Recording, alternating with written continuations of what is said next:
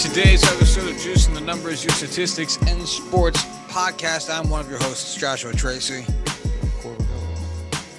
and I'm very festive today, fresh off of a work party. So if you're enjoying the view on uh, YouTube, that's where these videos go, I think. Um, check out my lovely Lay and Birds of Paradise t-shirt uh, that I bought this morning because I needed one. Uh, anyway, it is uh, it is Wednesday, the 14th of July, which means that we are past the All Star break. You're listening to this on Thursday, which means the Yankees and Red Sox are resuming their regular season schedule. The rest of the teams will follow suit tomorrow on Friday, or uh, you know, however time shakes out when you listen to this. Um, so before we get into our bold prediction updates, which um, will be the main focus of today's episode. Corwin, real quick, what did you think of Monday's home run derby? I very much enjoyed Pete Alonso just deciding he was going to win it this year. Um, and then just doing that because it was fucking jaw dropping. It really was. Um, and then I fell asleep because I woke up at 3 a.m. So I did not watch rounds two and three. Ah, Yeah, so I feel bad. yeah, it was uh, it was a hell of a show. I think some of the hype that um, MLB built around the juiciness of the balls led me to think we were going to see a lot more monster dongs and with a lot more quantity than we ended up Yeah. getting. And that's not to minimize um the like you know we had several 500 feet home runs like several. But you know still there was uh the second round was pretty quiet from most of the people involved. You know pete alonso who ended up winning it um only had i think 17 home runs in the second round with uh two and a half minutes three minutes some shit like that. And you know i'm not here to say what a pittance but it is um you know when they're talking about we're going to bring back the juice balls we're going to do this in colorado we're not going to put the balls in the humidor you know you sit there and you think oh my god like we're, we're seeing 550 easy we're hitting 475 like nothing you know we're going to see like 30 500 foot home runs in a round it's going to be nothing. And no it wasn't you know this, i watched the statcast broadcast and they were guessing what the longest home run they were going to see that day was and i think they were all somewhere around like 535 536 which you know off by 15 feet that's certainly reasonable.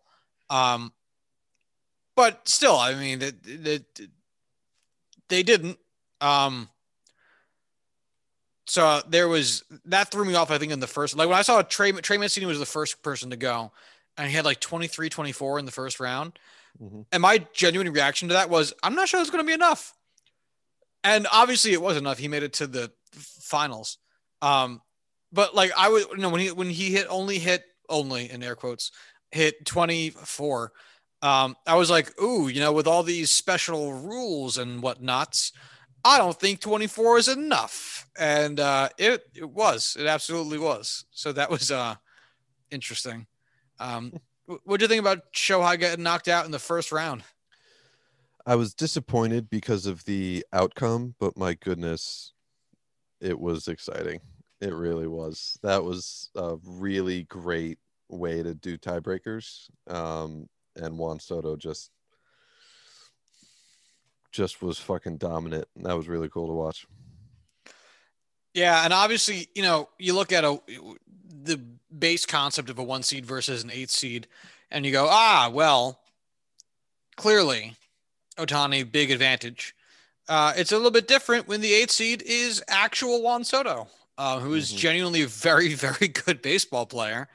Um, one of the other faces of the game who's uh, having like a down year for himself, but still a pretty decent season overall. And obviously isn't having the glorious season that Ohtani is because no one's had his season before. Um, and we're gonna quibble about it. No one's at least had his season in the modern era. So yeah, it's so funny. I've said he, I said, um, uh, Soto had a down season. It's his down season is still 143 OP. Oh, hold on. Juan Soto's OPS plus by season 2018, 142, 2019, 143, 2020, 223, 2021, 143, which means Please in three of his. stats any further. Close your eyes. What? But continue talking. Just don't don't look at any more of his stats. Just keep talking. What what you were gonna say?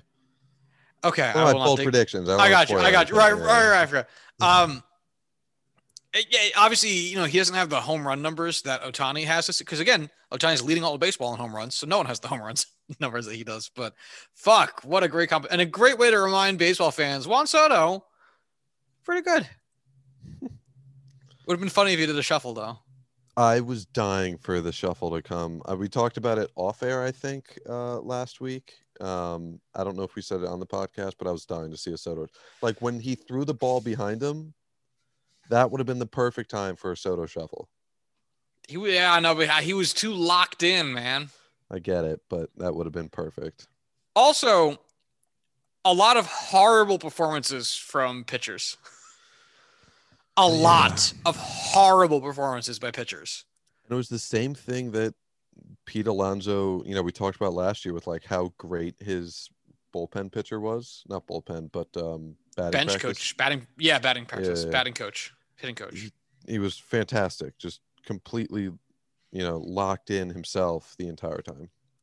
He was straight cash money, as the kids may say. Yikes. I feel so old. Did he yeet?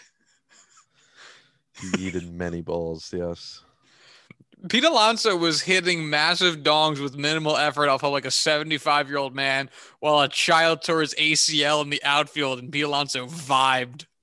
That was absolutely like Pete Alonso was bobbing his head and I didn't have the volume very high, so I couldn't hear the guys talking at first. And I was like, why is like nothing happening? This is a weird. Uh, did, did they think they're still in a TV timeout or some shit? Then I saw a kid getting lifted off the field and I was like, God damn, Pete. Like, it's one thing to say, you know, maybe it was a kid in like the stands or some shit where you wouldn't know. No, it's the outfield. There's no one else out there. It's just kids. It was it was very funny. I'm sure he didn't mean anything by it because Pete Alonso seems like a very nice man. But wow, it was very funny. Could you imagine with how hard he hits the ball if he just line drive the ball into a kid? It'd be pretty funny. I'm not That gonna lie. hilarious. We'd all laugh. As long as it wasn't a serious injury, it'd be pretty funny. Even if it was, I'd probably still laugh. Unless I it, got his- well, I can't say that because there's definitely many kinds of injuries where I would be truly horrified. But there's some serious funny injuries too. Yeah. I will say also seeing the kids like set up under a fly ball to then have it sail like well over their 20 feet, heads, but still in the ballpark made it Mhm. made me laugh a lot. Like, oh It man. hilarious. Yeah, it's obviously the kids. So no, I'm not going to show them too hard, but it really goes to show what route running is in in MLB when you'd see a kid take an awful line to a ball. Yeah, Clint Frazier, baby. hey, baby, yeah, laying out. Um, there was a mild controversy, I guess you could say. Uh, Some people on Twitter thought that Pete Alonso should have thrown the uh, final matchup to let Trey Mancini win for the story. Trey Mancini, obviously, this is his first season back um, after only missing one season with stage three colon cancer, and um, is made it to the home run derby deservedly and had a phenomenal performance. Uh, what do you think of that? It's fucking ridiculous. You're th- you're you want a professional athlete to throw a competition because it would make it, you know, a good warm story. It's like, yeah, okay, like if we joked about something like that on the pod, sure, but like genuinely getting upset over something like that, get the fuck out of here. Now, if Pete Alonso had done it, I think we'd all recognize what a beautiful thing that was. Yeah, absolutely. But That doesn't mean he has to do it. Like, right. Like feeling upset that he didn't is like the line that we draw, right? Like right. If Pete did it and was just like, "Hey, man, love you. You know, all the support. There you go. You deserve this." We'd be like, "Holy shit, Pete Alonso, that's awesome. Gave up a bunch of money. Gave up a bunch of, you know, uh, pride, ego, whatever you want to call it. You know, um, just like silverware for his whatever the fuck it's called. Uh, the idiom I'm looking for, I don't know, but the fact that people are getting upset is just blowing my mind. And man, it, it, I, I'm sure all of us are charitable in our own ways, but they're they're athletes. This, this is what they do. You know, it's not a it's not a big deal. The important thing is that Trey Mancini did this. Like the important thing is that Trey Mancini was is alive and able to play his sport and play at such a high level that he gets invited to this. The fact that he could have gotten knocked out in the first round still would have been a great story. Not every movie, not every uh, uh, event needs to end like the fucking ending to a goddamn Hallmark movie. Brad Pitt doesn't need to star in the movie about this home run derby. Shit can just happen, and you can just enjoy the parts of it you were su- wanted to enjoy, or whatever. Um, before I move on to the next thing, did you have any other thoughts on the home run derby? Um, still my favorite event. Wish I was awake for it. Really annoyed I fell asleep. Nah, Happened I, last I, year, I too. got you. I got you. Um, did you watch any of the All Star game itself? I did not. Yeah, I watched like two innings. It's so tough to care. hundred percent. It's um, it's pretty rough. I have a much easier time watching nine innings of a game I don't care about, but the players care about. Like if I'm going to watch, um, who's really, really irrelevant. Uh, the Pirates against the Diamondbacks. Like I'll watch that game because theoretically the players care about who wins that game. You know, they're out there making sure they get their hits and get their um, innings pitched and get their strikeouts and get their home runs, all that shit. Um, so the fact that they care gives me a reason to care, but no one cares about this game. As well, they shouldn't. Like, you shouldn't care about this game. And I watched two innings for like the novelty, and then I was like, I, I, I know. All right, cool. I, I I just, I don't give a shit. I saw Judge score a run. I That's guess that counts enough for me. Like, I, yeah, I'm not here for this. Like if I sit down and watch it, I'll watch something great until it's like a three, not even three strikeout, but like three grind or two ground out and a fly out, and it's like, oh, this is really boring because pitchers are really good. Nobody's really hitting anything crazy. All right, let's go watch Netflix. I will say it was it was very annoying. Um, ESPN, you know, Fox, Fox had some of the players mic'd up, and from the two innings I saw, they did like nothing with it. So, like Xander Bogaerts is up to bat. Mhm. There's one of the best hitting shortstops in baseball, and Joe Buck proceeds to uh, sort of commentate what's happening while alternating between, I guess, addressing Xander Bogaerts. Like he'd be like, uh, "What do you think he's going to throw?" Fastball. Um, and then there would be like awkward silence because I guess Joe Buck had no follow up question to that. and um, then he would like chit chat with Smoltz, and then uh, Scherzer would throw, and then he'd be like, "Hey, 96," and Xander was like, "96, 96." And it's like, look, man, obviously you don't have to do this isn't 60 minutes. no one's expecting a hard hard hitting interview, but maybe you could like ask him a question other than, hey, what do you think he's going to throw? What's your approach here? You changing your swing on this one? What are you trying to achieve? Home run swing or you choking up there? Like insight, real time insight. You know what I mean? Like here's a cool opportunity on a national stage to get an, a, a real time answer to what goes through a player's head during an at bat that again no one gives a shit about, but is still competitive. And instead they were like 97, 97, 97. And that's not a conversation. so uh, it sucked. it was not fun. Although Freddie Freeman's a gold mine. I I hope that he gets into commentating when he's done with playing. I like his kid. Charlie, His kid's pretty funny. Yeah, pretty cute. that's a cute kid. Yeah. Hey, Josh. Let's get Yeah? into it. Let's get into it. All right. So, shall we uh, start with updates to our awards, or do you want to just do bold predictions? I forget what we usually do. Uh, let's start with awards. All right. I feel like I had you start. Uh, whatever. I'll I'll just start. I can't. I was gonna. I was trying to remember. I don't remember. Okay. Um. So I have AL Manager of the Year first. So I, I guess we're starting there. I had put Dusty Baker. Why would you start with the manager of the year? Uh, for some, I all right. So I don't know, but for some reason, that's what I have down here. So that's Okay, why that's where we're starting. Have fun. Um, as it stands right now, the Houston Astros have um are tied for the best record in the American League. Um, chances are, if I had to give this award today, it would probably go to Alex Cora for the massive turnaround that Boston had um, in his absence versus today. But Dusty Baker, I do think, is, is still a, a good option for this one, given that his team is performing very well. They're performing very well while um, constantly missing a good amount of starters that would make a significant impact, whereas that is not the case in Boston. So, um, probably not my vote today, but still a decent option. What do you got for manager of the year? Uh, I went with Aaron Boone, who is currently closer to being fired than winning this award. So let's move on. Yeah, it's not been looking good for Booney. He probably will get fired, or at least not have his contract renewed. I think it's up this season.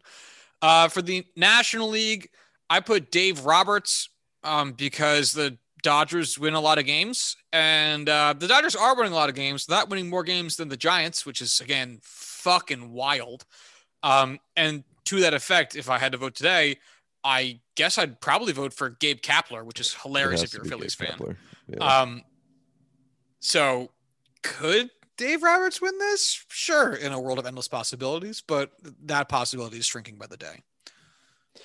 Uh, I went with Jayce Tingler of the Padres, and um, they're having a good season, not great season, but regardless of how good they're doing, it's Gabe Kapler's award Did you say that the Padres are having a good, not great season?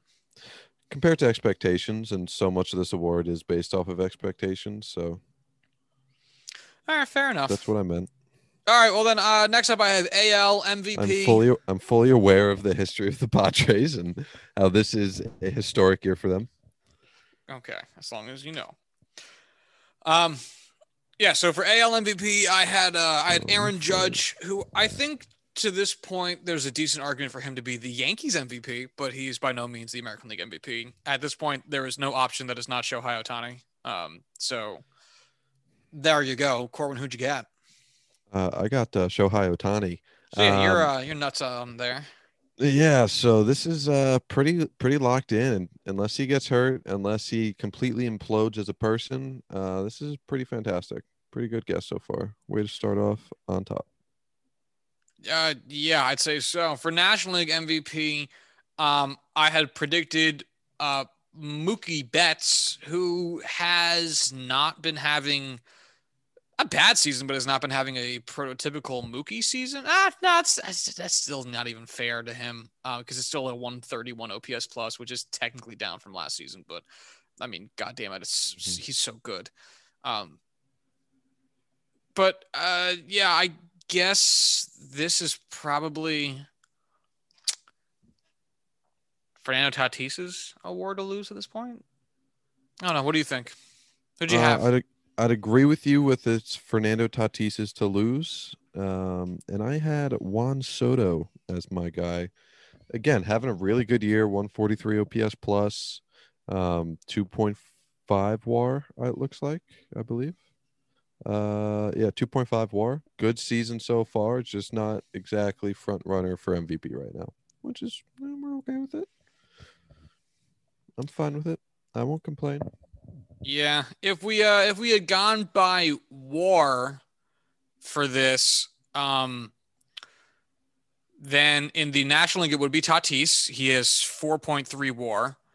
Uh, and for the American League, it would be uh, Ohtani with 5.6 war. Uh, you could argue DeGrom, Gausman, Wheeler, or Miley, who all have more war than Tatis, but they are all pitchers. And historically, pitchers don't win this award because they have their own award.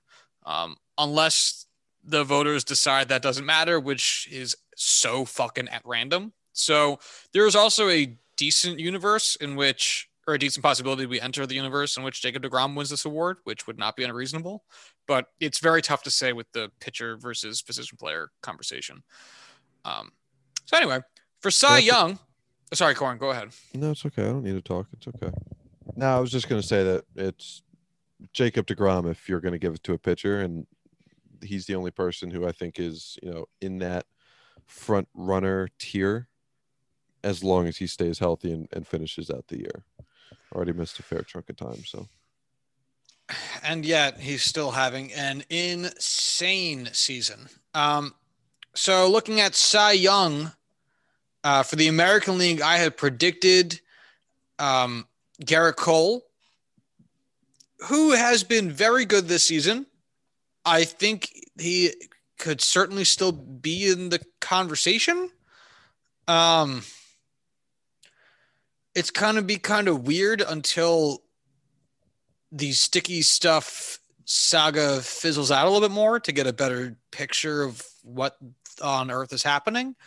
Um, but yeah, um, I don't know. I have nothing. I have no real opinion on Cy Young yet for American League. Yeah, uh, I also had Gerrit Cole. Um, and looking at the Vegas odds right now, he is still the favorite. He does still Um, have the most WAR pitching WAR of any American League pitcher. The next highest pitcher is Carlos Rondon. Ron, Rodon. Rodon. Uh, and then Lance Lynn.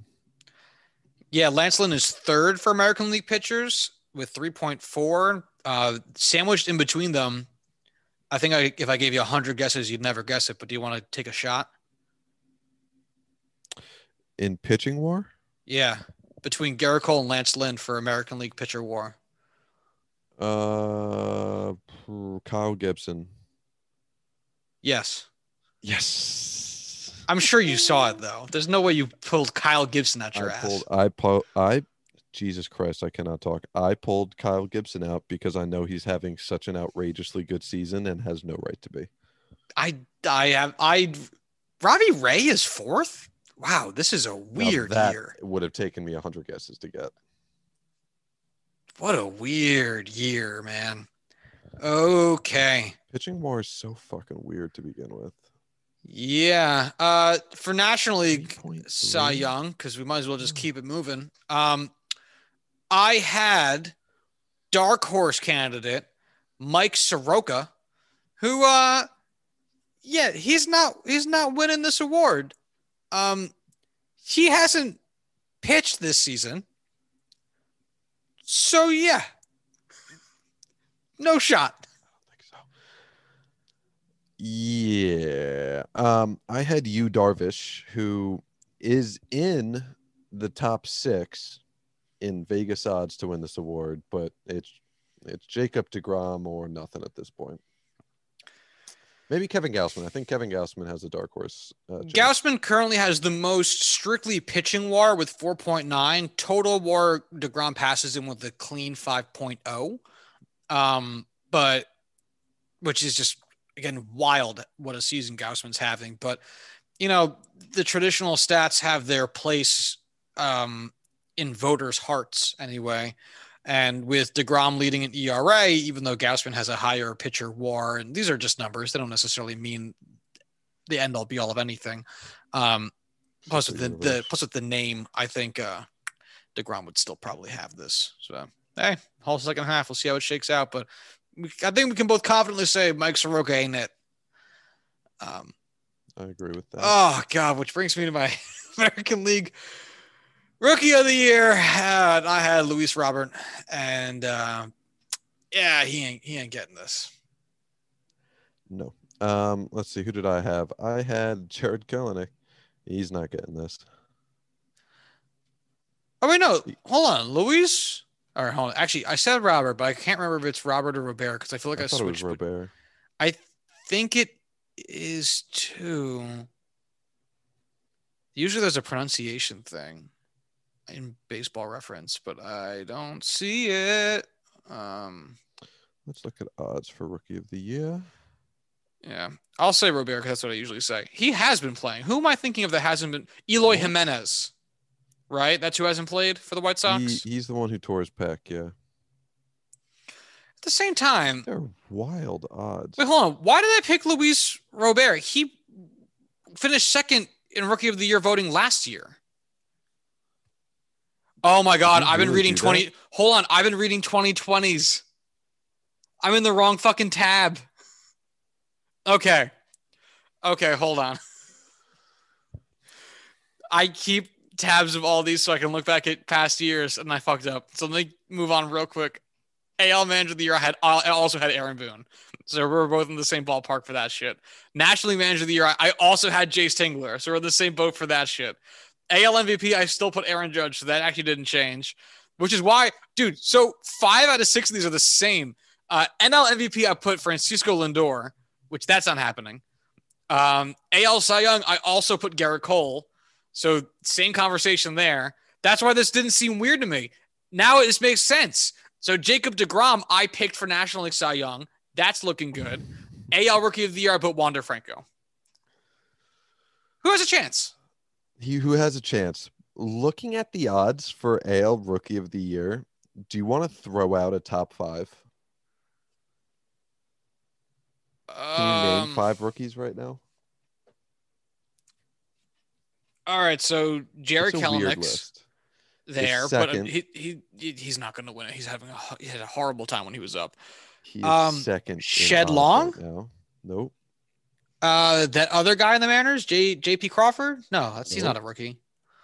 Um, Cedric Mullins isn't a rookie. I don't know who. At Five is Wander Franco, Okay. Yep.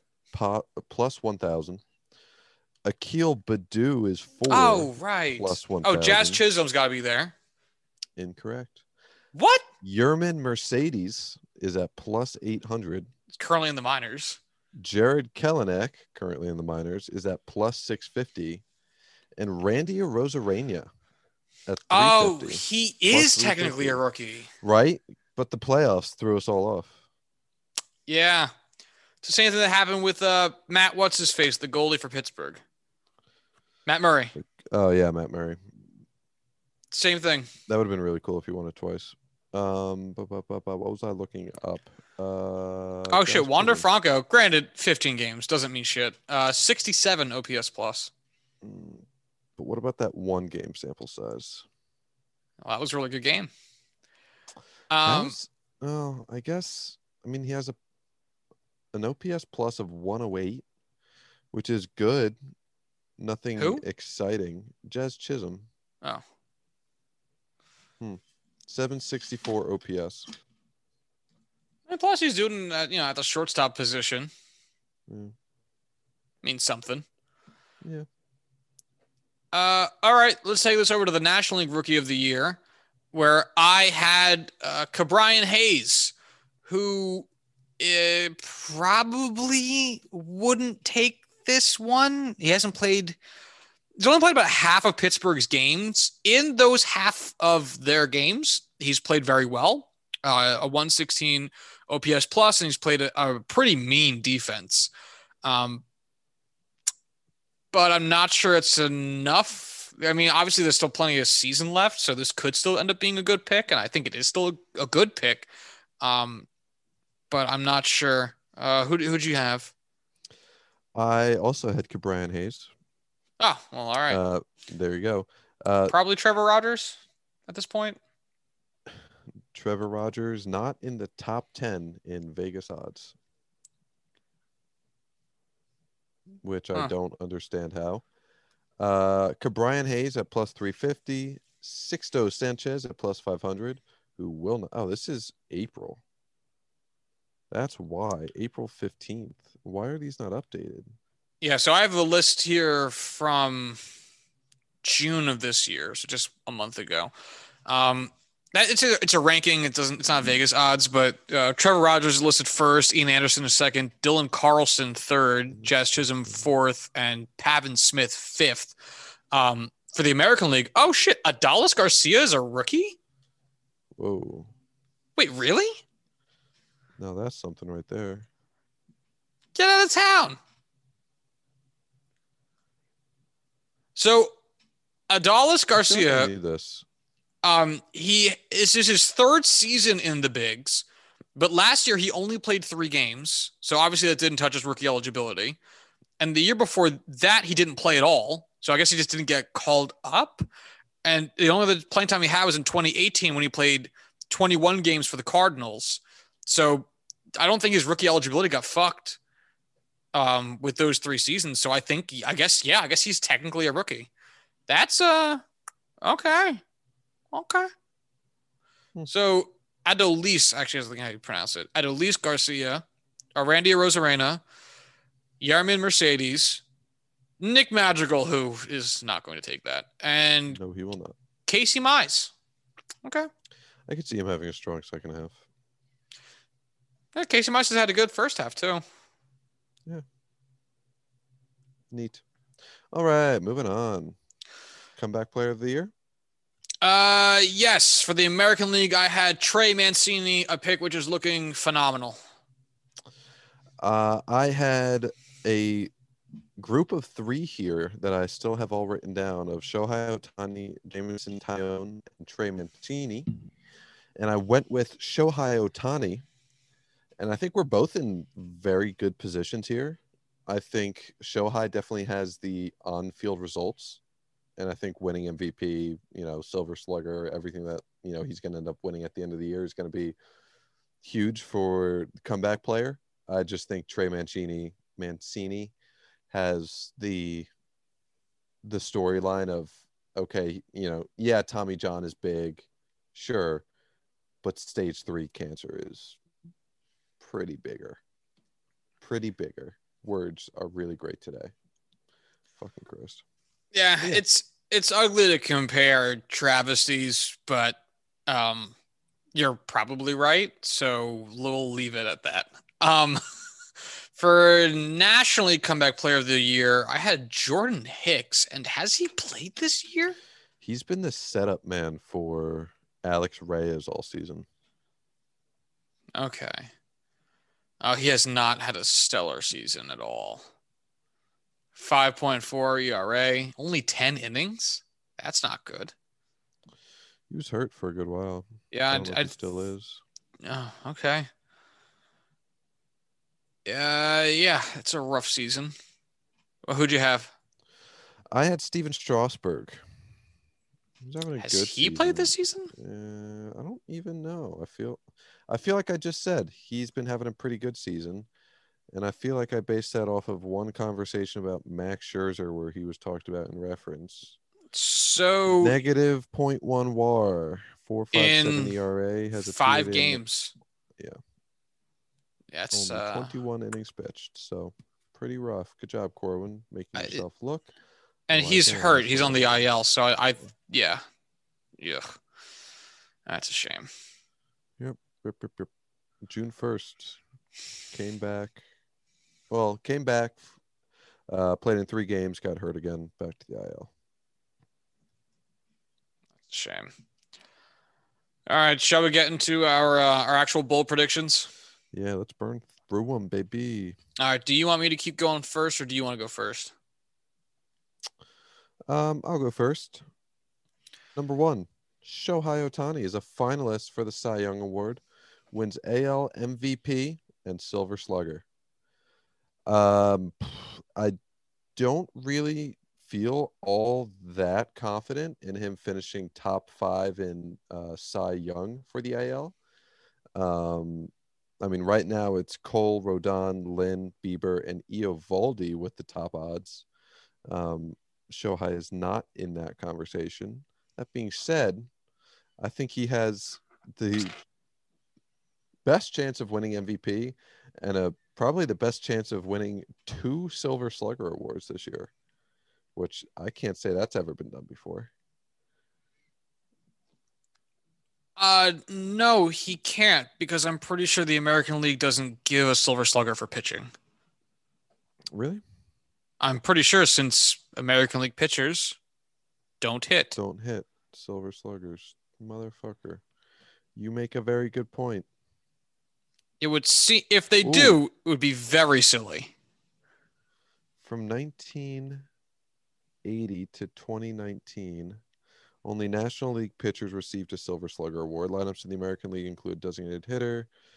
So in 2020, MLB implemented a universal designated. Oh, damn, that's not where I thought that paragraph was going.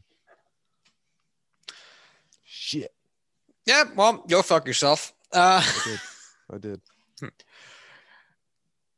uh, all right. Yeah, yours is looking very, very good outside of the Cy Young thing, but the fact that the rest of that's looking so damn good is really just amazing. Um, my first one is Kluber and Taillon each pitch over 120 innings. As it stands today, Corey Kluber has thrown 53.1 innings and is still on the IL. Jameson Taillon has thrown 82.2. So if we were to just double what they've done, because we're theoretically right around the halfway point, Taillon is set to clear that rather easily. Um, you know, a handful of starts, truly. Uh, Kluber is a little bit tougher of a story to to tell. Um, he had only played in 10 games in the first half as compared to 17 from Taillon. So if he were to finish out the season as a regular part of the rotation, could he pitch 70 more innings? That's not a lot of innings. It's theoretically quite possible. Um, however, who the fuck knows? He's currently hurt. Uh, we don't have a very clear picture of when he's coming back, if he'll get hurt again, all that type of shit. So while this one isn't dead in the water, it is certainly not paddling. Um, so we'll see. What do you got for your next one? Um, my next one is the Padres and Dodgers both win 100 games by the end of the season. Uh, the Dodgers, with their 615 winning percentage, are on their way to 99.63 wins. I'll take that as a rounding up to 100. The Padres are on pace for 92 wins. So not quite. But they have 53 wins so far. They have 69 win or 69 games, I should say, left. Um, so they have the chance to close out strong and get there, but that's not terribly hard to do. They could do it. They could. They certainly could. Um, I definitely wouldn't say that's out of the, pos- realm of possibilities either. Uh, my second bold prediction is that no batter hits over 45 home runs. As it stands right now, uh, Shohei Ohtani is only 12 away from doing that. So, unless he gets hurt or has an abysmal second half, um, this probably is not going to come true, which would be for the best. I mean, it'd be more fun to see players hit 50, 60 home runs all the time because that's just super fun. Um, but not looking great, barring uh, something terrible. So, yeah. Uh yeah, I'm right there with you. Um please something terrible don't happen to Shohei Ohtani, please.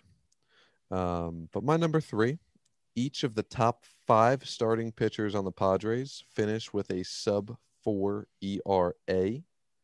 Uh, so to start the season, that meant Yu Darvish, Blake Snell, Dinelson Lamet, Joe Musgrove, and Chris Paddack uh, right now, Darvish has a 3.09 ERA. Joe Musgrove has a 2.93. Dinelson Lamet has a 3.67. Blake Snell has a 4.99. Not doing great there. And Blake, or I'm sorry, Chris Paddack, I should say, has a 5.38. But my goodness, Ryan Weathers came out of nowhere to steal Paddack's spot as the number five guy and he's rocking a 2.91 ERA. Unfortunately, he's out for the rest of the season, and we're stuck with Chris Paddack in the majors. Which is wild because at his debut, he had quite a rookie of the year campaign. So good. And boy, howdy, has uh, nothing happened with that since. Turns out when you throw one good pitch, the rest turn. And that pitch is a fastball. Yeah. Yeah. Actually, it's Negative- His his his changeup's his best ball. Yeah. Negative 1.4 war on the season. yeah. Does he get to negative two war? I don't think he stays there. I think he gets there. Uh, what's the pitch p-val? Let's look up p-val. Not pt-val, not pro-val, but p-val. This is not what I was looking for. This is not Fangraphs. Google, save me. Save me, Google. So the worst season of all time by war belongs to a man named Jim Levey. Have you ever heard of Jim Levey? I don't.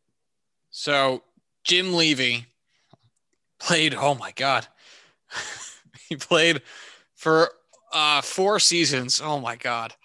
Um, he finished 19th in MVP voting in 1932. He played from 30 to 33. Um, in 1932, he had a 75 OPS plus. That's hilarious. Um, and still got an MVP vote. It's so fucking funny.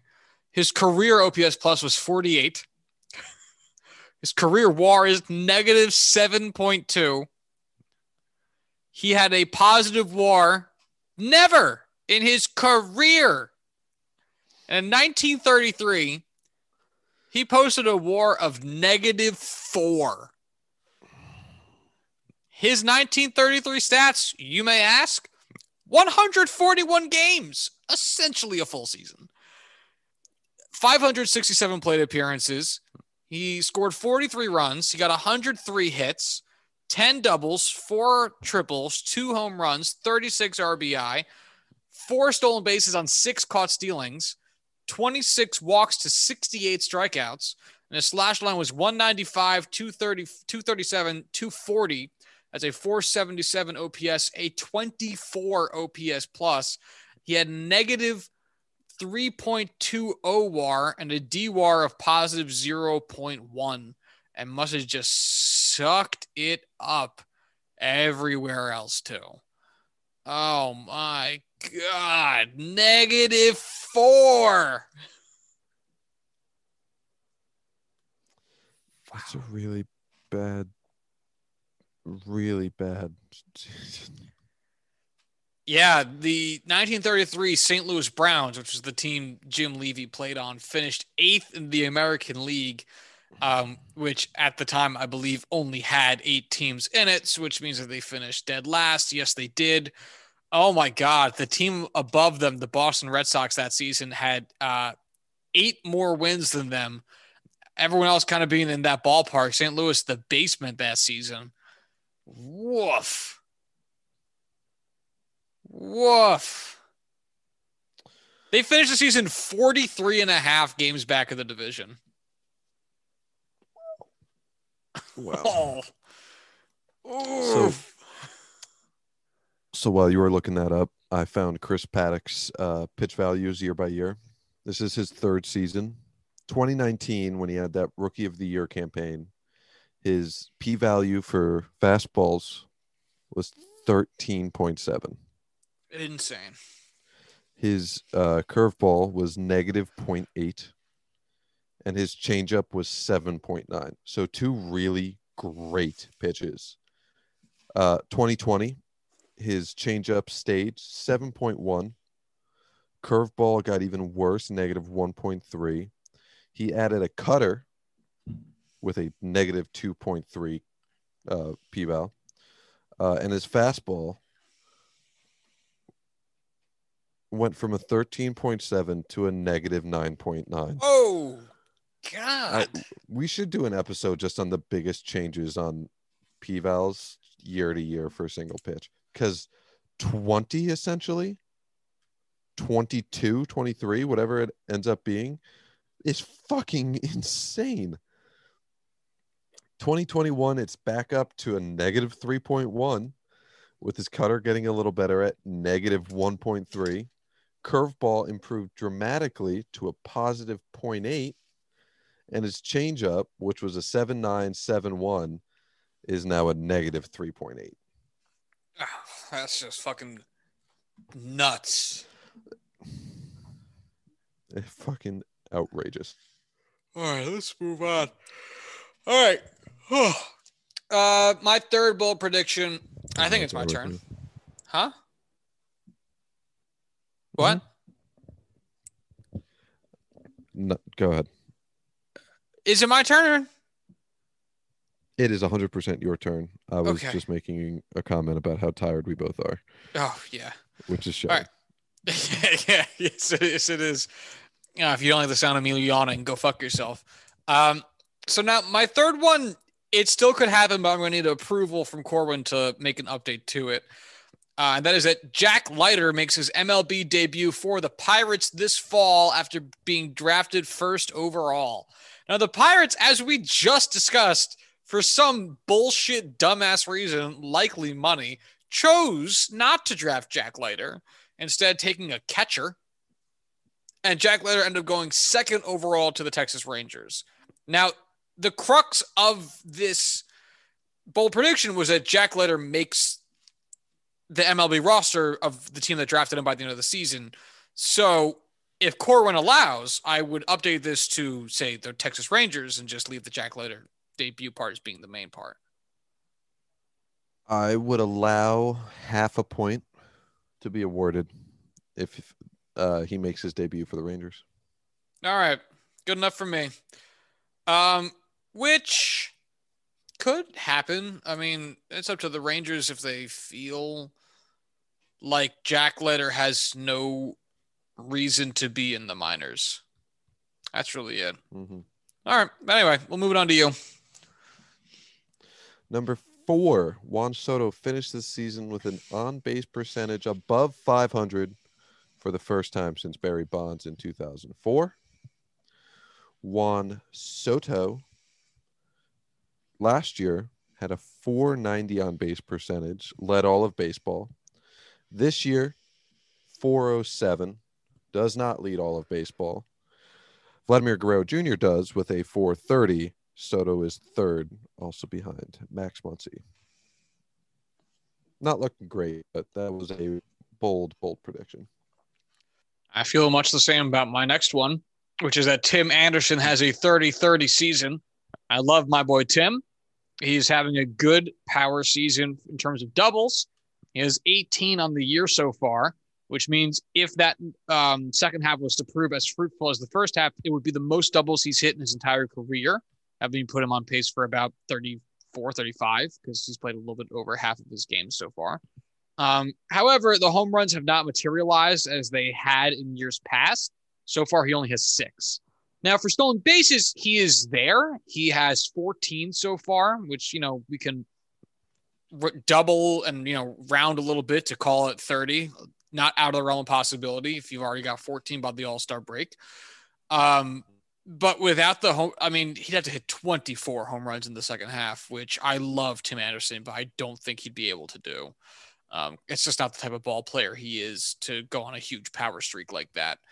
Um, so this is very unlikely to not going to happen. Fair enough.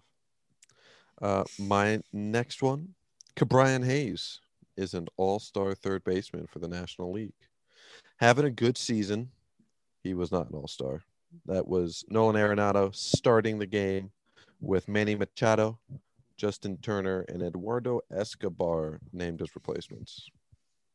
This is one of the first ones we can say Yeah. reached its finality before the end of the season. Yeah. Mm-hmm. So, Granted, Ke'Bryan Hayes had under half as many at bats as Eduardo Escobar or any one of these guys. Only 0.4 WAR behind though. Uh, despite that, um, that being said, didn't count and it's over.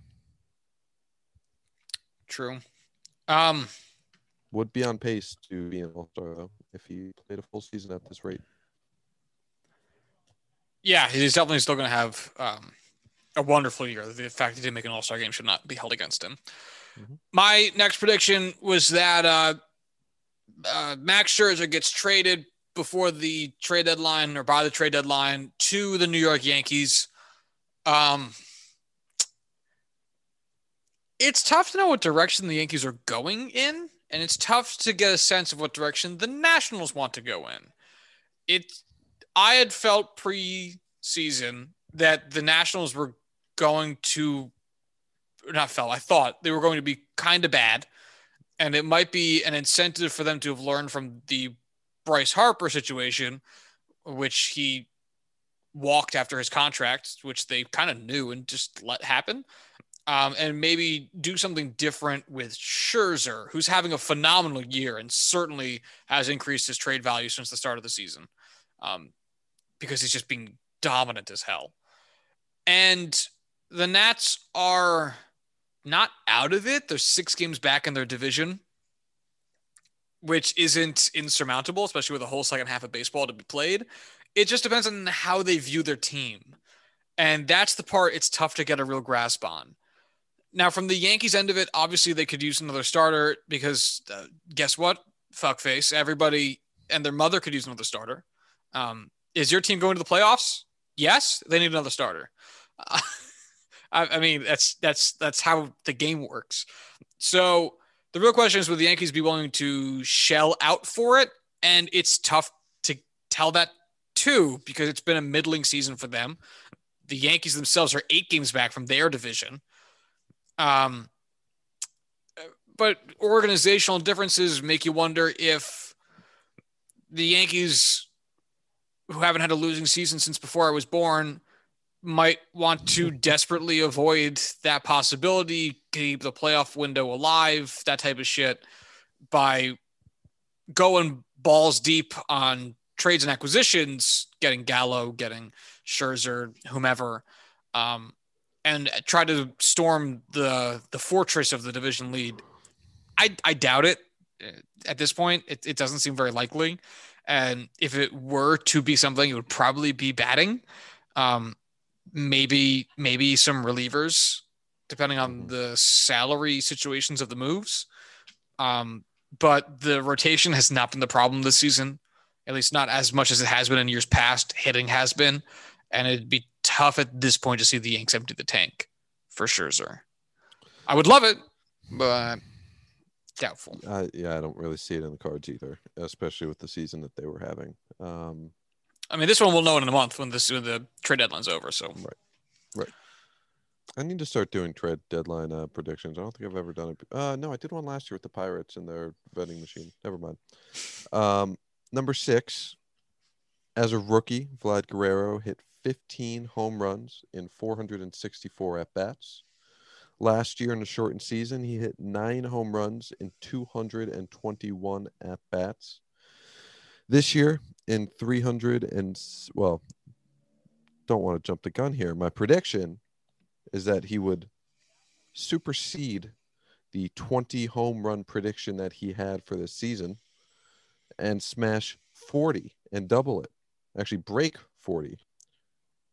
And this year, in 316 at bats, he has 28 home runs. Um, so I'm feeling pretty darn good about the best player in baseball right now breaking the 40 home run plateau by the end of the season. So I don't think it's the boldest in the world because people knew he was going to have that. 40 home runs is still a lot of home runs, but it doesn't seem crazy now that he's doing it and doing it as the best player in baseball right now. Well, best hitter in baseball. Show has the best player. Probably the best hitter, but that's okay. Fair enough. Um, my next one, I'd have to defend a lot and then see if it happens. But uh, it's that the Orioles are buyers at the deadline. Now, mm. I will say this the Orioles should not be sellers at the deadline. Yes, they're bad, but their team is not old and the players that they have that are good, they should absolutely keep and eventually start actually building around. Like you know, Trey Mancini obviously is kind of the old man of the group, I guess, at this point, seeing as he's 29. Um, Ooh. yeah, right. Uh, but you know, Cedric Mullins is 26. Like you're not selling Cedric Mullins. Austin Hays is 25. You're not selling Austin Hays. Ryan Mountcastle is 24. You're not selling Ryan Mountcastle. Um, so really, if we think about the number of young assets, young controllable assets that the Orioles have, and what next steps would be for them to start becoming a better team, it's probably well, that'd be hilarious. Um, but it's it's probably no longer through trial and error of players to the extent that it has been thus far. At some point, it's going to have to be through acquisition. Now, would the Orioles do a big splashy trade for Max Scherzer or Trevor Story? Actually, Trevor Story would be hilarious and would make a ton of sense for that team. Um, probably not. But I also don't think it's outrageous to think that the Orioles might make a sneaky small time acquisition that improves their team in the immediate rather than for the long term, which has been more of their more recent moves. So I actually don't think this is dead in the water, even though the Orioles haven't had a good season. It's just not going to be in the same circumstances I probably intended it when I wrote this. So, yeah. I honestly kind of want to see the Orioles just start buying up players on expiring contracts just to just to fuck around and find out. I mean, if you think about it from the Orioles' perspective, if you're giving up players with years of control, I'm not, and we're not talking about like a season or two seasons, like years of control, you shouldn't really have to pay salary for whoever you're getting. Mm-hmm. You know that that's the trade-off. So it really wouldn't be wild to assume that they could end up being buyers when they have what every team wants, which is cheap assets that are young and controllable. So, granted, the quality of them is mixed, but still, I mean, it's not mm-hmm. outrageous. My number seven, Fernando Tatis Jr. and Who? Ronald Acuna are the fifth and sixth members of the 40 40 club. You lost your mind when I made this prediction, saying it was utterly outrageous that I would even suggest either one of these guys would get there. Um, well, Acuna almost made it last year, or did he make it last year? I don't remember now. I forget. Regardless, Fernando Tatis, despite missing some time, I think you mean two years ago because last year was a 60 right, game yeah, season. Um, he came very close. He had 41 home runs to 37 stolen bases. Got it. Um, but so far this year, Fernando Tatis is leading the National League in both home runs and stolen bases with 28 and 20, respectively, on pace for getting there and joining the 40 40 club. Ronald Acuna hit 24 home runs and 17 stolen bases so he was within striking distance, but alas, his season prematurely ended. Shame. It's a damn shame. Uh, but at least he'll have Tatis. He certainly seems like he's on pace to do it. So we'll see. Fernando. Uh, so my next one is at the Toronto Blue Jays as a team bat to an over 120 OPS plus, but pitches as a team to a sub 85 ERA plus. Now, as it stands right now, the Toronto Blue Jays has a non-pitching total, have a 111 OPS plus, only nine points shy of where I need them to be. They are being held back by scum such as Danny Jansen, and his 53 OPS plus. Um, Cavan Biggio's 92, right? Uh, Lourdes, Gurriel, Lourdes Gurriel Jr. is 92. Uh, Rowdy Tellez, who they just traded, 66. Joe Panik, 76. Bums, scum, horrible people, all of them. Uh, but George Springer is back now. Granted, he only has a 97 OPS plus for now, but he's only played in. Um, wait, he played in 72 games? Wow, he has had a very quiet season. Oh, because it's not good. Okay, that makes sense. 194 batting average, 310 OP, OBP is wonderful, but uh, the hit and uh, slugging's four. And uh, all right, so this is this is a mediocre season. The batting average is ugly, which doesn't matter. Um, but anyway, they could do it. I it'd be tough, but they could still do it.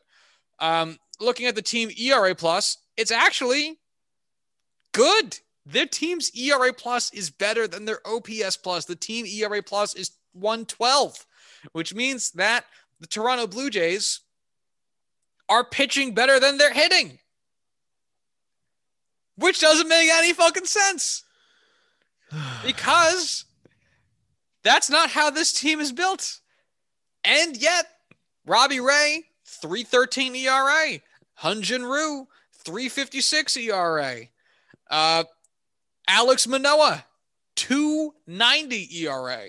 And then Ross Stripling's 434, which is still a 102 ERA plus. Steven Matz is the only member of the rotation with a sub 100 ERA plus. Uh, his is his 94 with a 472 ERA. And then their bullpen has been decent. Jordan Romano has an ERA plus of 236.